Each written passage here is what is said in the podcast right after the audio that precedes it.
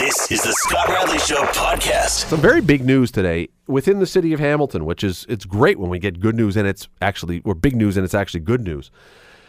The city announced today that it has hit the $1 billion mark in building permits just nine months into the year. Now, this has happened seven times in the last eight years that we've hit this mark, but we are at the earliest point. This is the first time it's ever been this early. Uh, 6,606 building projects have gone on or been applied for so far in the city. But again, it's the billion dollar thing that seems to really stand out. Glen Norton is the Director of Economic Development for the City of Hamilton. He joins me now. Glen, thanks for coming on tonight. My pleasure, Scott. Uh, this, now, I, am not an expert in the building world. I, I'll say that right up front, but this sounds like a lot.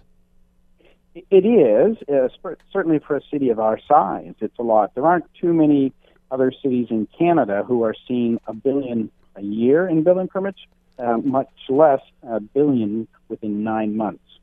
So, what is going on that now? I mean, I, we know there's a renaissance here. That's what we keep hearing. But what is going on that all these people are wanting to build here? Well, a lot of it is uh, home construction, right? You know that this is a pretty attractive place to live. A lot of people are moving this way from Toronto and a lot of people are deciding to stay in Hamilton that might have previously moved away. So those people need homes, and fortunately, we have um, an excellent home builder industry here, and we have land available. So a lot of those numbers that you saw there, um, half, a little more, are in residential homes.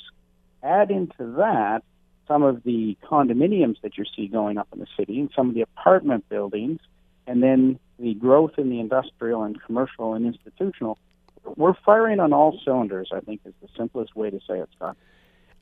The fact that seven out of the last eight years, I think those are the numbers, seven out of the last eight years, we have hit the billion dollar mark. I was going to ask you if this is sustainable. It, it sounds like it would be. It sounds like this. I mean, it's not new. It's it's faster now, but let me let me put the question to you two ways then. A, is it going to be sustainable in the long run? The fact that we've done it for many years would say so, but is it sustainable that we can continue to get faster and faster and more and more and get these numbers earlier and earlier? Yeah, that's a good question. To the first one, I'd say yes. I think it's sustainable. I think this is going to become the new norm for the city that we will do a billion plus in building permits a year. You know, when you look at the um, growth in the population is project, projected for this area, and when you look at the migration of businesses this way, it's hard to imagine that we'll drop back below the billion dollar mark without some significant economic uh, event leading to that. Will we continue to grow each year? I don't know. I, I suspect there'll be a little bit of up and down. Um, it can be affected by one or two very large permits. It, you know, we can get a permit for forty or fifty million dollars for one structure if it's a high rise or a big industrial building depending on when that comes in, you know, end of December versus early January can skew the numbers for a year. But um, we're kind of feeling like let's let's just keep going. Um, staff are tired. Our, our building department. oh, that's good. Very very hard. Uh, full credit to them for the work they do because we're processing this number of permits with the same number of staff that, that we've had in previous years. Glen, uh, look, this is going to be a stupid question, so forgive me for this. But is there an advantage? Is there a benefit to the city to have these kind of numbers? Like, do we? It's great, I suppose, that we're building stuff, but to the city itself, is there a real advantage to having this much construction?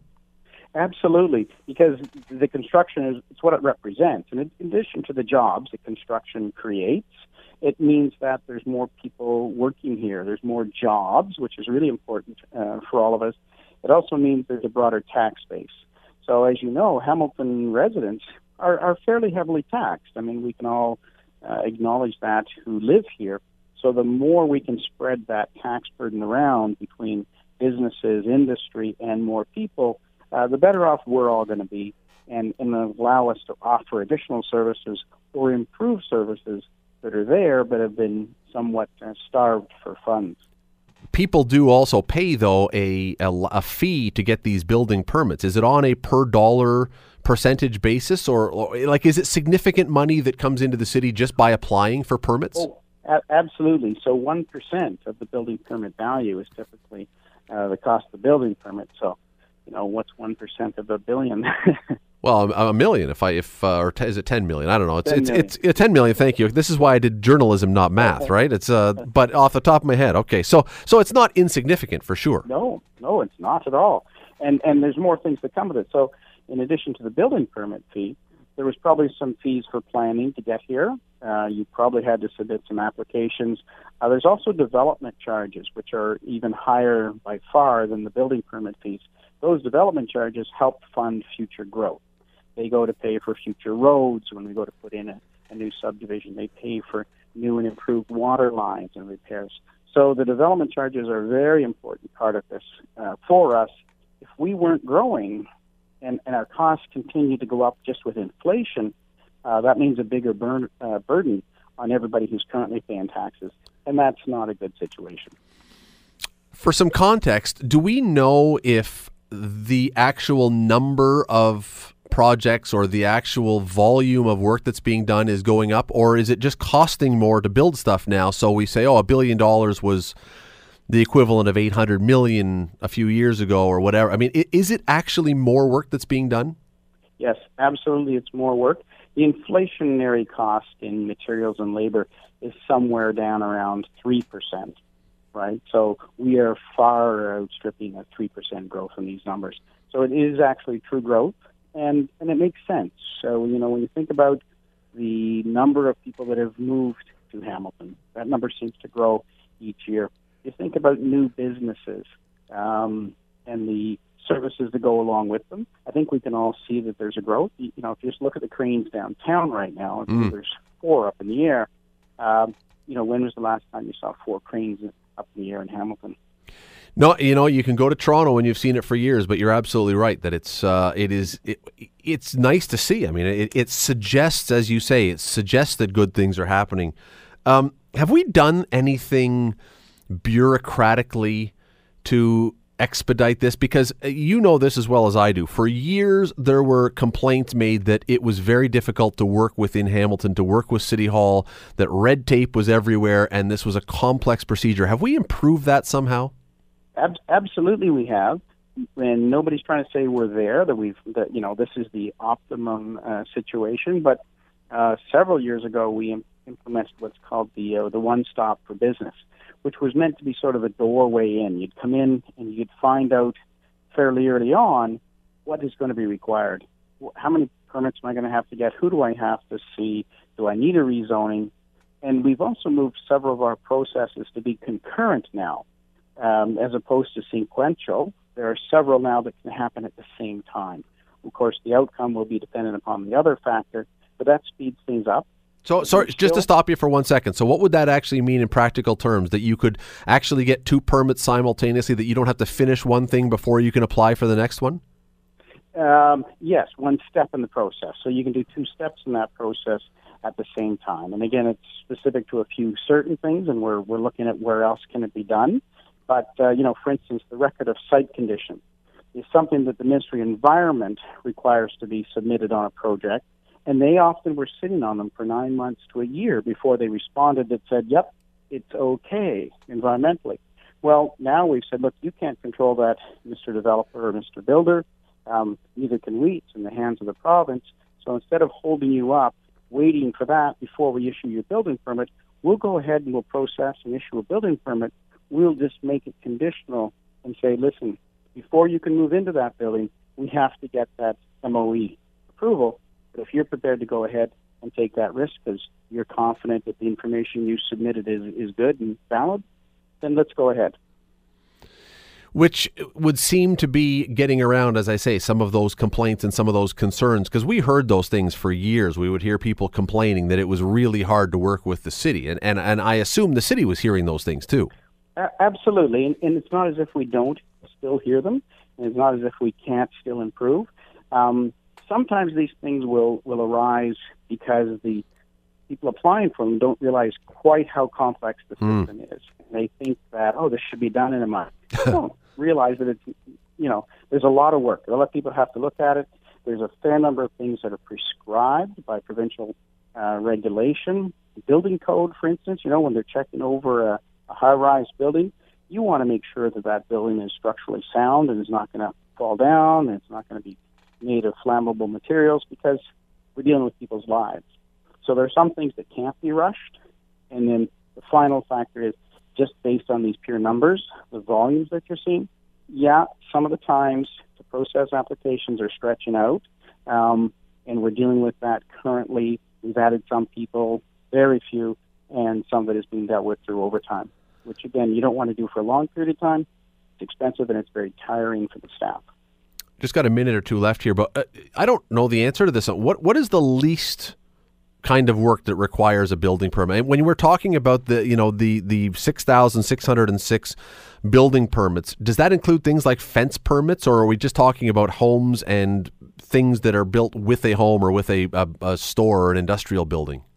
No, that's a good question, and that covers a whole wide range of things. That number had in every application. So, you know, for a swimming pool, you have to have an application. For a fence of a certain type and a certain height, you'd have to have an application um, in a commercial setting to replace the windows in your building. If you're changing the size of the opening, you have to have an application.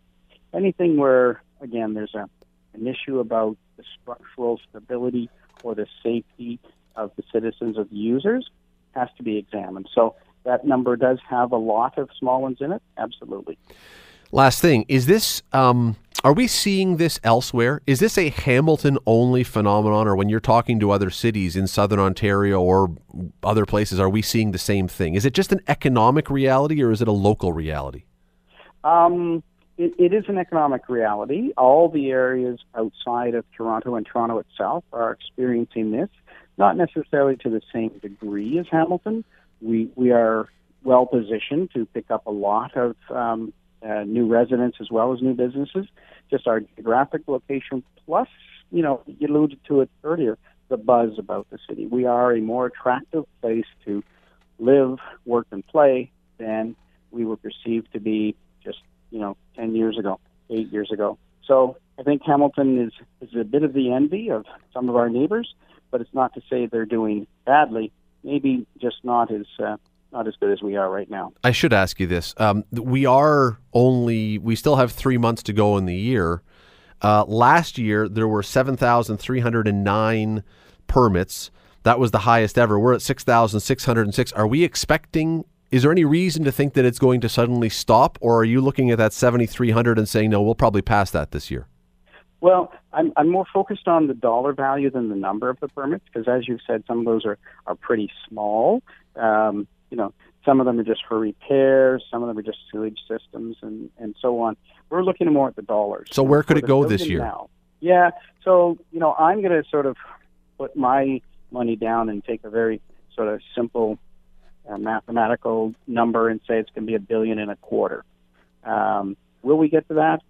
You know, I, I don't know. I'm optimistic. We have three months to go, but some that will depend on some pretty big permit applications coming in um, but I'm aware of a few that are out there. So I think it's quite possible that we could hit the billion and a quarter mark.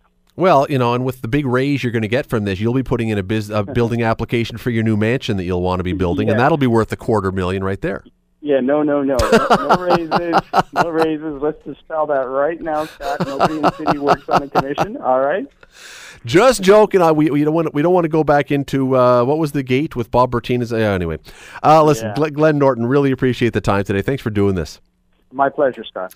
It is uh, it is a very impressive number. Like it's a round number, right? So it always sounds really good. But when you start talking about a billion dollars in building permits, that, that that does seem like that's a city that's doing reasonably well. I think. I mean, he Glen says it is. It sounds like it is. It, it doesn't sound like there's anything bad going on when you have cranes in the sky and lots and lots of permits for a good amount of money and as he pointed out, the economic spill off and spin off that comes from this with the tax base and with people moving here and building homes and all that kind of stuff. This is, it sounds like this is a really good thing. Of course, I'm waiting for the naysayers to rise up and explain why this is not a good thing because that always happens too. But at this point, I'm looking at this going, okay, I, I, don't see where that argument. The the only way somebody could possibly, I guess, make a really make a case that this is a bad thing is if they were someone who was really against, you know, we always hear about gentrification. Well, someone's fixing up this area and they're driving up home prices. Well, okay, if you want to argue that, all right. All right. But you're you're picking at stuff if you're saying a billion dollars of work going on in the city is somehow not a positive sign of something. I'm I'm un- until someone convinces me otherwise, I'm looking at this as a positive sign for the city. Billion dollars of work is a billion dollars of work. Would we prefer there not be money coming into the city and being spent here? I don't think so. You're listening to The Scott Radley Show, weeknights from 7 to 9 on AM 900 CHML. Baseball playoffs start tonight. NHL season starts tomorrow night. It's a good time to be into sports. Let me bring in a guy who is a buddy of ours. We have him on here as much as we can because we love chatting sports with him. Uh, Bubba O'Neil from CHCH. Sir, thanks for coming on. Bonjour. So I mentioned the baseball playoffs. I mentioned the uh, stand the uh, NHL season. We may or may not get to that today because I have a far bigger fish to fry, and that is that the Hudson's Bay Company uh, unveiled, unleashed. Let's call it unleashed on an unsuspecting public. The clothing that our athletes will wear into the opening ceremonies and closing ceremonies of the Olympics. And for those who did not get a chance to see a picture during the commercial break or beforehand, let me just very quickly, and Bubba, you jump in here at any point and correct what I'm saying that is not as you think. But they have parkas that are red and white and black. They're red with a black band across it that say Canada in white lettering on it. Nah, whatever. Uh, you know, uh, take it or leave it. Where this starts to become interesting is some of our athletes apparently are going to be walking in wearing lumberjack jackets, which I kind of think is really kind of fun. Let, let's um, let's let's bring it right down to the basic, you know, all Canadian thing. Let's. All I want to know, Bubba, is in addition to this, do they give them Greb Kodiaks to wear loose so they can drag them around and clump clump clump everywhere, like to be a real Canadian hoser? Yeah, it it, it See, I kind of like them. I I don't know. I don't know, Scott. you know, like I, I look at that, it makes me, as you said, yeah, it reminds me of my days of uh, being being out in smokers and uh, having my lumberjack and my Kodiaks. Or actually, I I I wore Sorels actually. Did you? Oh, see, see, I was a Kodiak guy, and they never were done ups because you got to beat them in, you got to wear them Oh in. no, no! Anyone that tied up their laces was a loser. Well, exactly. So they got to be loose. You got to clump, clump, clump. You got to drag them so they make all the noise in the world. Yeah, and you got to look like you are um, sort of right out of the bush from somewhere. Yeah, I mean, I, this is like, I mean, I like. I actually will say this. I like the move to this, this sort of move to this sort of deeper red with the black, Mm-hmm. as opposed to it always, as we've seen with so much of the '70s and the '80s, where it was just so much red and white. Like it was, it was so focused on the maple leaf. Um, which is our colors. I mean, but I mean, I, I, I do like the modernization of that. I do like the font on the Canada. I think it's a interesting new look. But I'm telling you, like th- some of what I'm seeing there, it's just like, is this like some crazy stereotype that that's what we are? We're we're like lumberjack Joes, or we're, or we're or we're members of the Ottawa Redblacks. Well, the I Ottawa don't Red. Blacks have got to be loving this. Yeah, They, they got to be loving this. This is just selling their team to the world now. it's an extension of their look. Absolutely. Uh, the other part, now there was one part of the picture of all these models standing there wearing these that I was a little puzzled by because it appears that, and of course they have lumberjack like the red and black checkered hat, baseball caps and hats, and they actually have socks that you can buy, and I bet those are actually going to be big sellers. They do have the red. Vancouver Olympic mittens back. You knew they were going to have that. But there's one model standing on the stage, and it appears she's wearing some kind of Christmas themed onesie pajama outfit. Like, are Yeah. we really going to have our athletes walking into the stadium wearing onesies? Well, I really, I really hope not. But I did see that picture, and I, I, I, I'll be honest, it was the first thing I looked at. I was like, please no. I mean, I know the onesies are popular and they're comfy, but I mean, let's keep that to the uh, to the village, I guess. really, like, is that what we're going to parade ourselves in? Well, You know, okay, so here's the other thing I want to bring up because um, this was one of the quotes from the press release that was sent out there. And by the way, as I said, I actually kind of like this. I think it's kind of low key and kind of relaxed. And it's, you know, as long as our guys don't do the thing. Who was the guy in the Olympics? Um, in the last Olympics in Rio, he was from like Peru or somewhere who came in all greased up, oiled down without the shirt on. As long as we don't do that, I suppose anything else is good. But from the press release, the full clothing kit was designed exclusively by Hudson Bay's in house team of designers who were inspired by iconic Canadian winter style. How much designing, Bubba, did actually go into a lumberjack jacket? I don't know. This this seems to me. I don't know if you can claim designing of that. I, I don't know, Scott. To me, I, I just this is just me, and you know, and I'm all for comfort, and I think it's important for you know for the athletes to be comfortable, and it just this is this doesn't give me a very athletic look, and you know, I'll be honest. When I'm always impressed when we you know when you when you donate all those hours to watching the opening ceremonies, especially. I, I'm always impressed by some of the country the countries that you know have their athletes just looking sharp. And I'm not saying wearing ties or whatever, but you know, and this doesn't have to be you know the Masters and you know that formal or whatever. But I think it's a nice, clean cut look. I mean, we've seen the Americans; they've had stuff you know, over the last couple of years, designed by Ralph Lauren, and, and yes, there's a, a comfort level to them, but I, I think it looks very sharp. I mean, I look, I'm looking this and sharp, you know, I don't know, it just looks sloppy to me. I just, you know, I, I suppose everybody now has to talk Canadian. Talk Canadian, eh? Take off, eh? Yeah, you got to walk by know. the every other team and go, take off, eh, you hoser. Yeah, I mean, it's just like I I think this furthers the this the, you know the Canadian Eskimo stereotype. Like it just you know that we all live in igloos, and like, I I really do believe that. I have one dream, Bubba, for the Olympics coming up that one of our athletes, when they get up on the podium having won a gold medal, and I love our anthem and I want to honor our anthem, but I'm really hoping that by accident one time they stand up there, and all of a sudden you hear and they play Bob and Doug McKenzie. Oh, that's what I thought it was. Some poor guy from from Korea goes, "Hey, I saw these things. I thought that's what they were." Unfortunately, no one outside of North America will know exactly. Oh, but would we ever love it? Would we ever kill ourselves laughing if suddenly it was uh, it was Bob and Doug McKenzie? I don't know. I prefer I prefer the uh, the the, the Montgomery just uh, you know downing a, a you know a, a tall boy or something.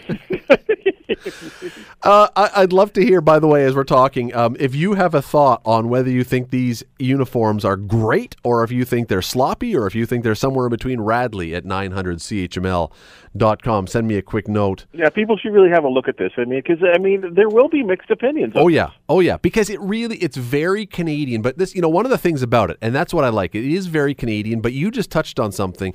I don't know if outside of our borders.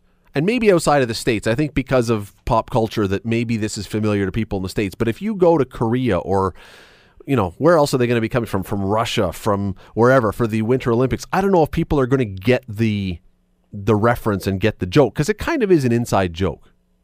Yes, it definitely is. Kind of, but I don't know. I, I, I guess it is what it is. It's you know they're, they're definitely trending younger. Maybe I'm getting Oh, yeah. to be a, I'm been getting to be a grumpy old man, but I don't know. I, don't like it. I Well- think we can. I think we can do better. next Olympics we'll be wearing the Hudson's Bay jackets. You know the the blankets like Yeah. that, yeah, with the with the yellow and the red and the blue. Yeah, we'll have those next time. We'll just skip right ahead. Well, we'll see. And as I say, I'm not surprised at all. I, do you think people will? Do you think those mittens, because the mittens are back? Do you think the mittens still work, or were they a thing that were perfect in the moment when we hosted Vancouver, and they represented something, but they've kind of run their course? No, I'm okay with that. I, and I think I think people like that. I think they feel like they're cute and they're you know they're wool and they uh, people kind of like that kind of stuff. The look, it's um I, I I think I think that's okay. And uh, and and people obviously will ask questions like, "What are those?" you know what I mean, as opposed to just the straight up gloves. But I, I again, I'm okay with that. I Well- just I just think that I just I just on an overall I just find everything a little bit overly casual. I just feel like we can be sharper than this. The uh, the mittens, as I recall in Vancouver, the lineups outside the store, they became the everyone remembers this. They became the thing, and you had to have a pair of Vancouver Olympic mittens. You had to. They everybody had that was that was your unofficial passport to being Canadian was wearing those mittens. No, and they, they were big. And you know what? I, I think that that is one of those things that a company, whether it's the Bay or Roots or whoever else, that's what you're always trying to hit is that one thing that catches the public's what's the word? That just that, that they all buy into. And it's so hard. Remember a few years before then it was the what do you call those backward hats? I remember Elvis Stojko wearing it, the backward Oh, yeah, red hats, yeah, and that yeah, was the big thing. That, but they nothing was the equivalent of the mittens. Oh, the mittens were huge. I mean, I remember you know trying to find. I think it was my. oh, It was like my- was my sister or my mom? But I think it was my mom. And uh, you know, I went into the, the and like the lady laughed at me. she said, "You know, you know, we can give you a rain check on them, but it's be well after Christmas before we get another, you know, any more stock on those." Because they were they were so popular, They were the fashion equivalent of the Tickle Me Elmo or the cabbage patch, or the Cabbage Patch Kid. Yes, people down in the states were fighting in Walmart. Well, they didn't have the mittens down there. Uh, we got a few minutes here, and I did mention that uh, the NHL season kicks off tomorrow. When you look at the Toronto Maple Leafs specifically, because that's what everyone or most people around here are going to be looking at, uh, I'll give you three words. You tell me which one fits where you are in this right now optimistic, pessimistic, or cautious. I think you have to be cautious here because so much of what the Maple Leafs did in that you know in that in that season of making the playoffs for the first time in a number of years, you know, pushing the Washington Capitals, the President's Trophy winners, uh, to six games, was done with rookie players, and now we need to see these players because now there's expectation, and you know what it's like here in this market in terms of expectation, and we saw what happened with the Blue Jays over the last couple of years is that with a, young, a, group this young, now they have to be even better than they were last year. They can't be just as good. And the one the one trusting trust I think any Maple Leaf fan should have is that you've got arguably one of the better coaches in the National Hockey League who will keep these guys grounded, who will continue to make them work and earn their ice time. So I think that's a very important thing there. But I think for Maple Leaf fans to sit there and think that, you know, they're guaranteed a playoff spot and that, you know, the next step is the Eastern Conference final, I, I'm I'm very on guard on that because everyone else got better in the league, right? Except the Montreal Canadiens. Well, So well, the thing, yeah, and you know what really strikes me is is I also share the cautious thing. I'm optimistic that they are they have a lot of good young players and they finally have some depth. But the one thing the Leafs did not really have to deal with last year was they were largely unscathed with injuries. They had almost nobody get hurt. That's right. certainly, certainly nobody who mattered. That's right. And yeah, it's hard to imagine you could go through two years of that, that nobody's going to get hurt. And if somebody, I mean, eh, okay, Leaf fans, cross your fingers, cross your toes, touch some wood. But if Auston Matthews or if Mitch Marner or if, you know, any, if Frederik Andersen or any of these key guys went down for any extended period of time, what is the team then? And that's what we're going to need to find out. Because you know what Scott it will happen and and it might not be one of those players. It might be more of a role player but there's no possible way the team can go through you know with that kind of luck. It is luck you know because on the other end you look at the Blue Jays and the uh, the unfortunate luck they had with injuries this year. Everything from concussions to blisters and more blisters you know so it, it, at some point their their luck is going to run out, and uh, and their depth is going to be tested. Now they do have a lot of. I think that's the one good thing in this organization, and the way you know Brendan Shanahan has reformed it with Lou Lamoriello and of course Coach Babcock. This is an organization with depth, and that Marley's team could well, you know, do very well this year because they have it's loaded with good players, veterans and youngsters. So they're going to get tested this year, and they're not a surprise to anyone anymore.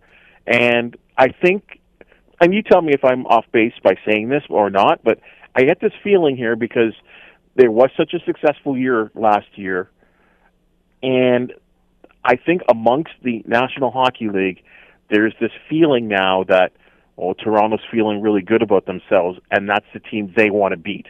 And I'm talking about other teams around the league that they want to go into Toronto and beat them. Oh, They- especially the Canadian teams.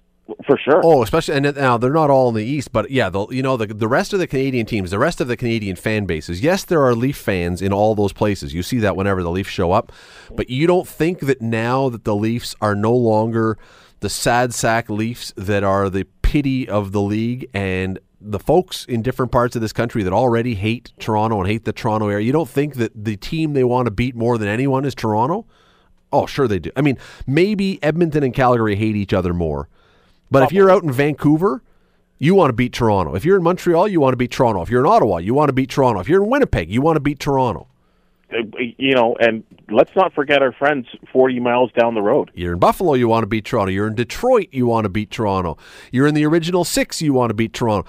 The truth is, nobody likes the Leafs unless they're in last place, and then they still don't like them, but they just don't hate them as much. Exactly. Right. So that with all the hype that they're getting and their players and the youth and you know the Leafs are reborn, there are teams out there uh, that that just you know you know like we used to say many well I guess maybe we're still saying here in Hamilton about doesn't matter how the season goes you just want to beat the Argos you know, on on a more regular basis because the National Hockey League play, you know, so many games in a regular season. It's like you go to Toronto and you want to embarrass them in front of their home crowd. And when they come to our building, and you know, and you know that every building that go that that the Leafs go to, there's going to be four or five thousand fans. Well, the rest of the ten thousand or twelve thousand fans are going to want to shut up those four to five thousand. Absolutely. Uh, we've got 20 seconds.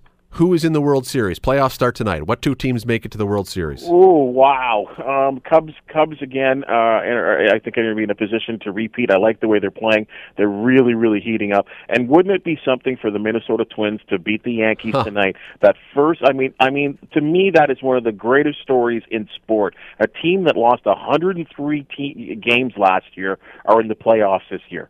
I mean, that's incredible. What a turnaround by by Coach Molitor and, and that you know and that young and improving squad. Is Paul Molitor allowed to pinch hit in this one? Because he did pretty well in the playoffs. Oh, pretty good. Yeah, real good. Uh, Dodgers, Indians. There you go. We will see.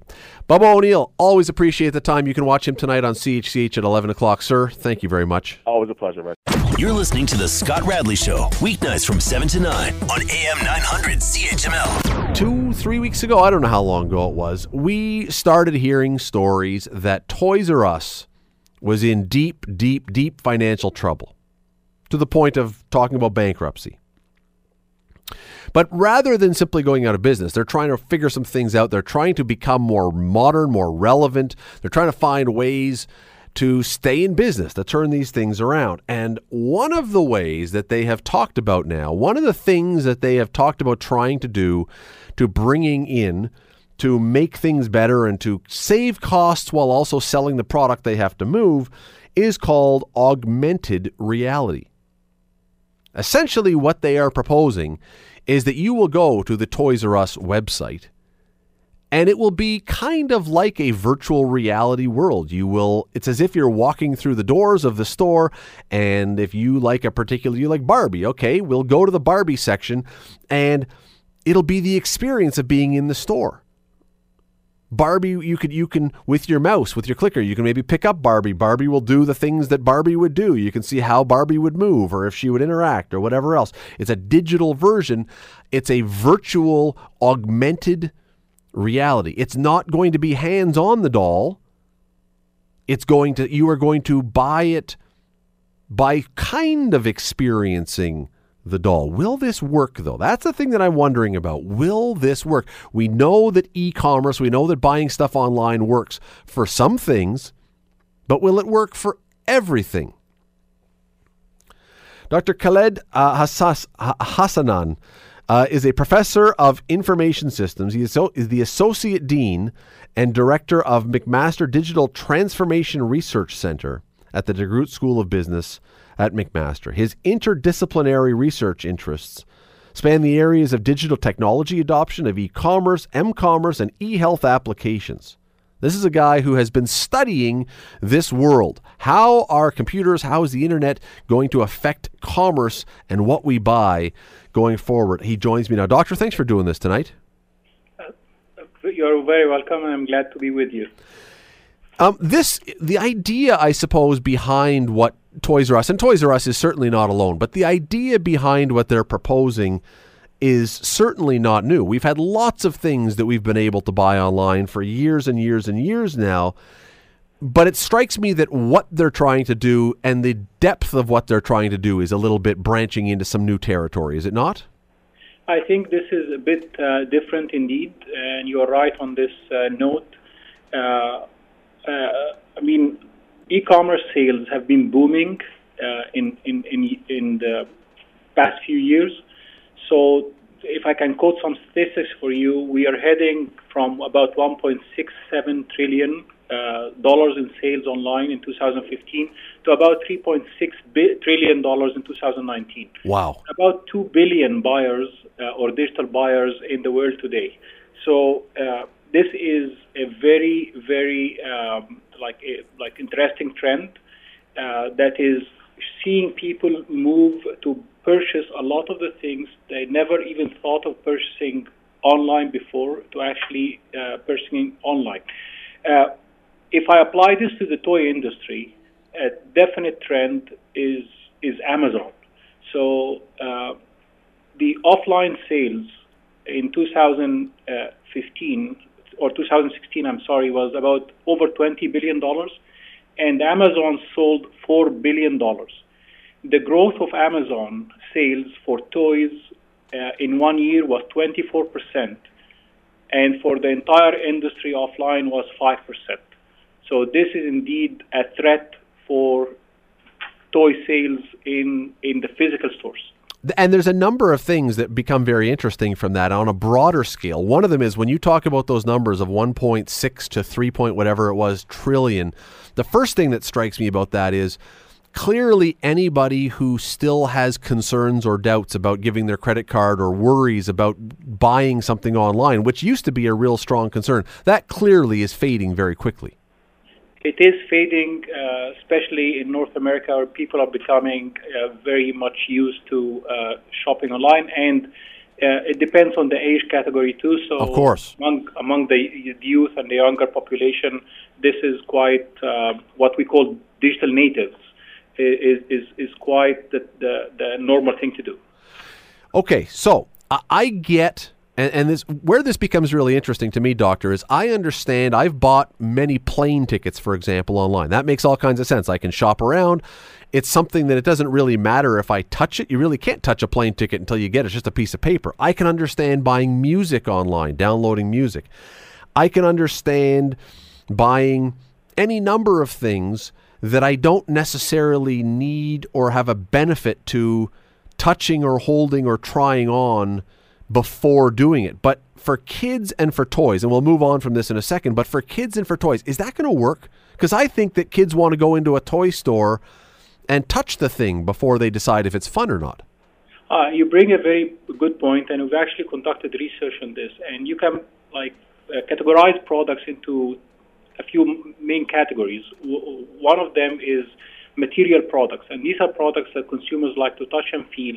Like, for example, buying a towel where you will see shoppers like rubbing the towel against their face. Exactly, yeah. Feels like, or trying a clothing item to see how it fits, how the material feels.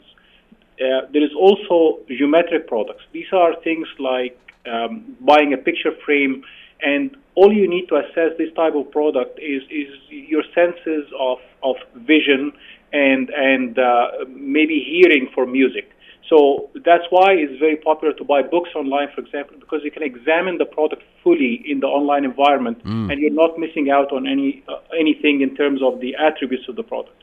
However, there is a category of products that we call mechanical products, and these are products that consumers like to interact with. This is like when you go to buy a phone and you want to feel how you, you get the tactile, tactile feedback from pushing the phone buttons, for example. I like doing that. Uh, but for kids, the interesting thing is they like to interact with the toys. And if you think about kids, uh, they don't, they're not going to go and especially younger ones, they're not going to go and read lengthy product reviews uh, online or elsewhere. They want to examine the toy for themselves. And to do this, the industry has been using uh, open face boxes where the kids can actually interact with the truck or the, the doll and, and feel how it, it, it, works and um, what sounds it makes. And you see that in all the toy stores uh, that, that one can go to. Uh, it is interesting if you see going back to Amazon and toy sales, the top categories in terms of toys sell, selling on Amazon are building blocks and board games. while in physical stores, the top sellers are dolls and action figures.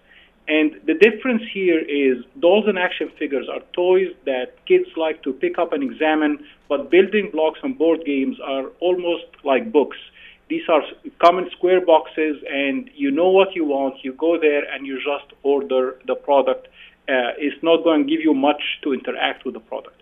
So if we take that to the case of um, of Toys R Us, I can elaborate more on what are they capitalizing on here. Okay, so the the idea then, well, what they've done, they haven't just got a picture then online. They're trying to make you be able to interact in some way digitally. Right. But is but is that going to have? Do you believe that is that going to have the same impact as actually touching something? You may be able to see it moving, and it may be you. It'll see what it does, but is that exactly the same thing? And here is the brilliance of this approach, if I uh, may. Uh, so e-commerce sales are booming. People are flocking online to buy stuff because they're getting good deals and they can shop online. More than 50% of buyers shop online first before buying offline. But the important thing is if you have a website and people come to your website, they will see a product they like, but they may not necessarily buy it from your store mm. either online or offline. They may go to somebody else which is more conveniently located to them or has it as a cheaper rate. So the main thing is to bring people in the store, and that is what Toys R Us is trying to do.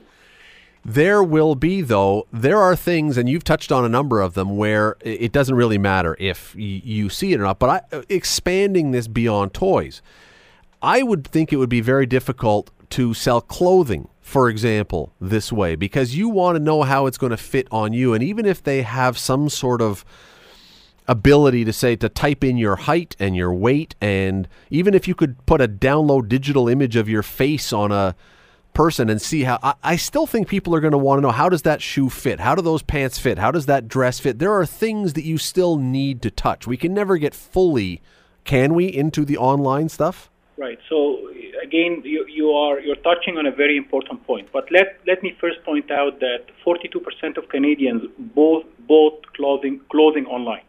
So it is one of the top sellers in the online really? environment, and actually more so than books. Wow! So, so even clothing is being bought online. Uh, now you are um, referring to the retail industry in terms of clothing, and uh, it is a material product like we discussed. And the idea again, this is becoming very competitive. Amazon and Alibaba are threatening the retailers who have physical stores uh, like Walmart and, and Target.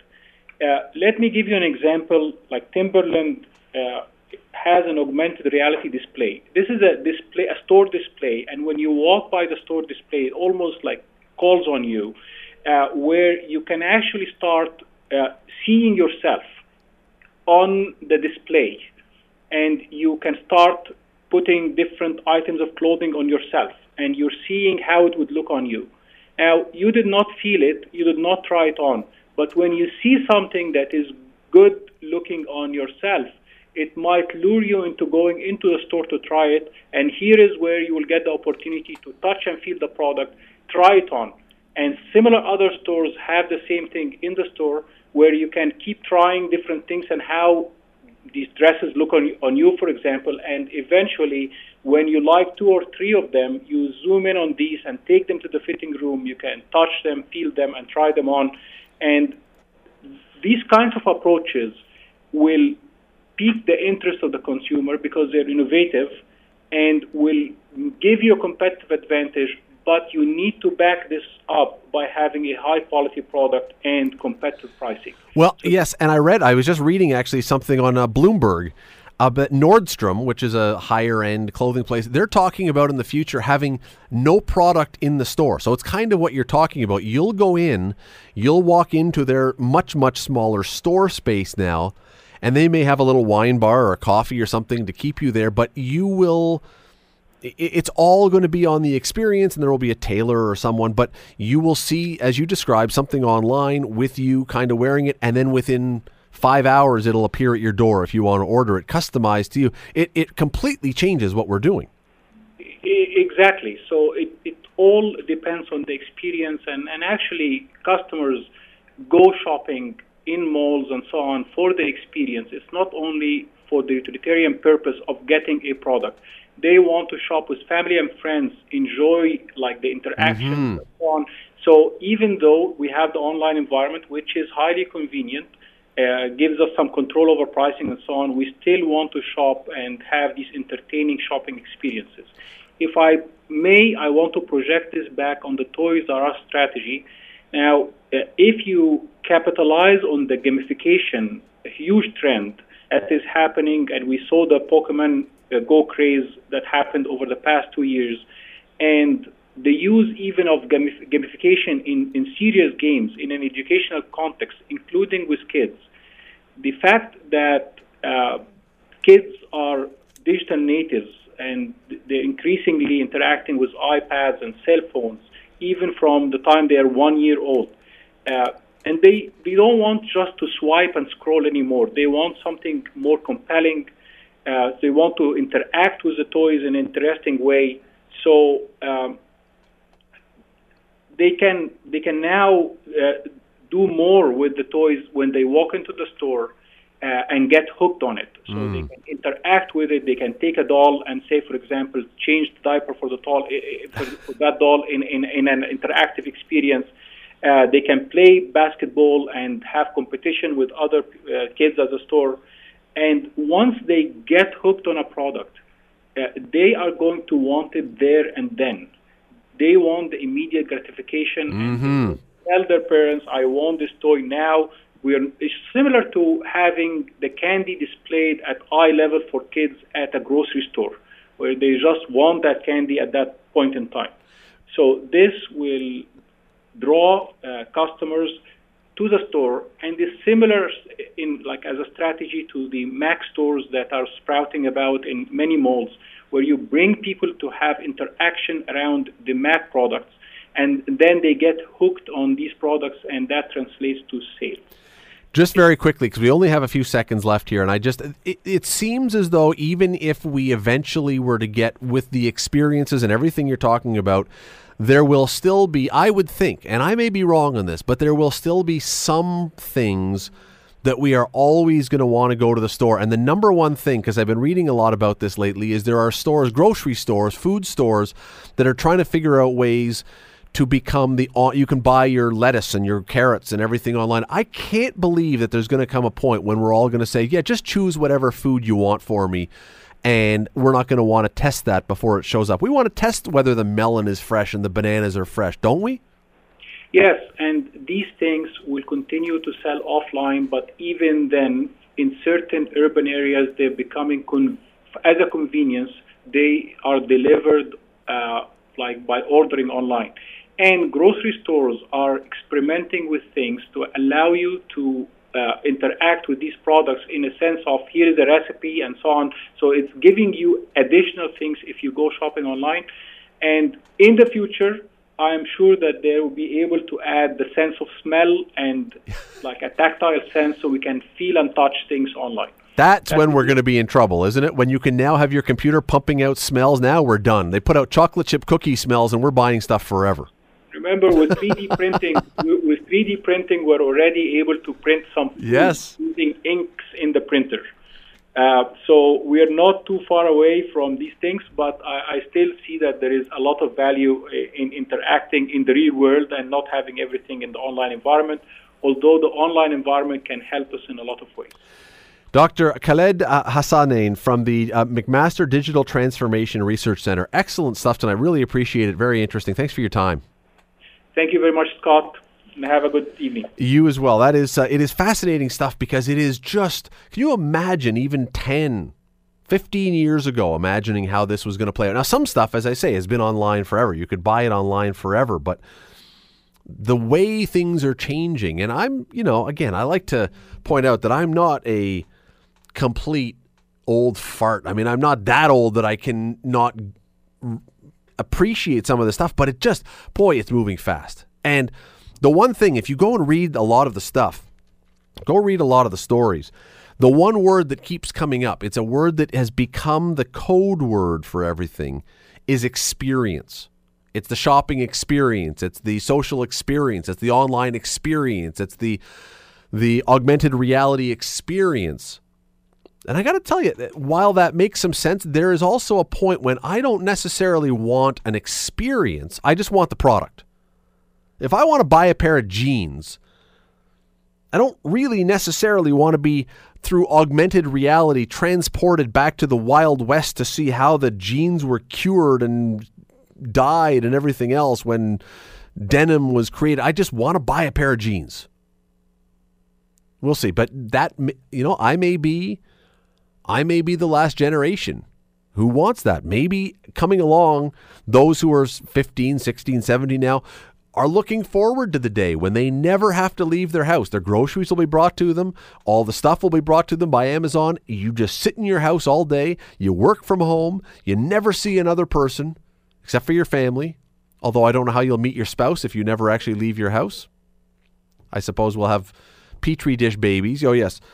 Ben is pointing to his phone. You will you will scroll down, find a uh, find a donor that you wish who will help you get pregnant. The doctor will come to your house, and uh, you'll have the baby at home with a midwife or a doula. And um, from the time you're 16 years old, you will never actually see the out of doors. I, I suppose maybe that's where we're heading. I don't know. I, I don't know that I look forward to that. There is a there is a happy medium, surely somewhere in here. We will find out. But anyway, it is it's fascinating stuff. I, if you're interested in this, go um, go take a look because there's tons and tons of great stories about this, about where we are heading, or at least where the companies would like us to be heading. The Scott Radley Show, weeknights from 7 to 9 on AM 900. AM 900 CHML.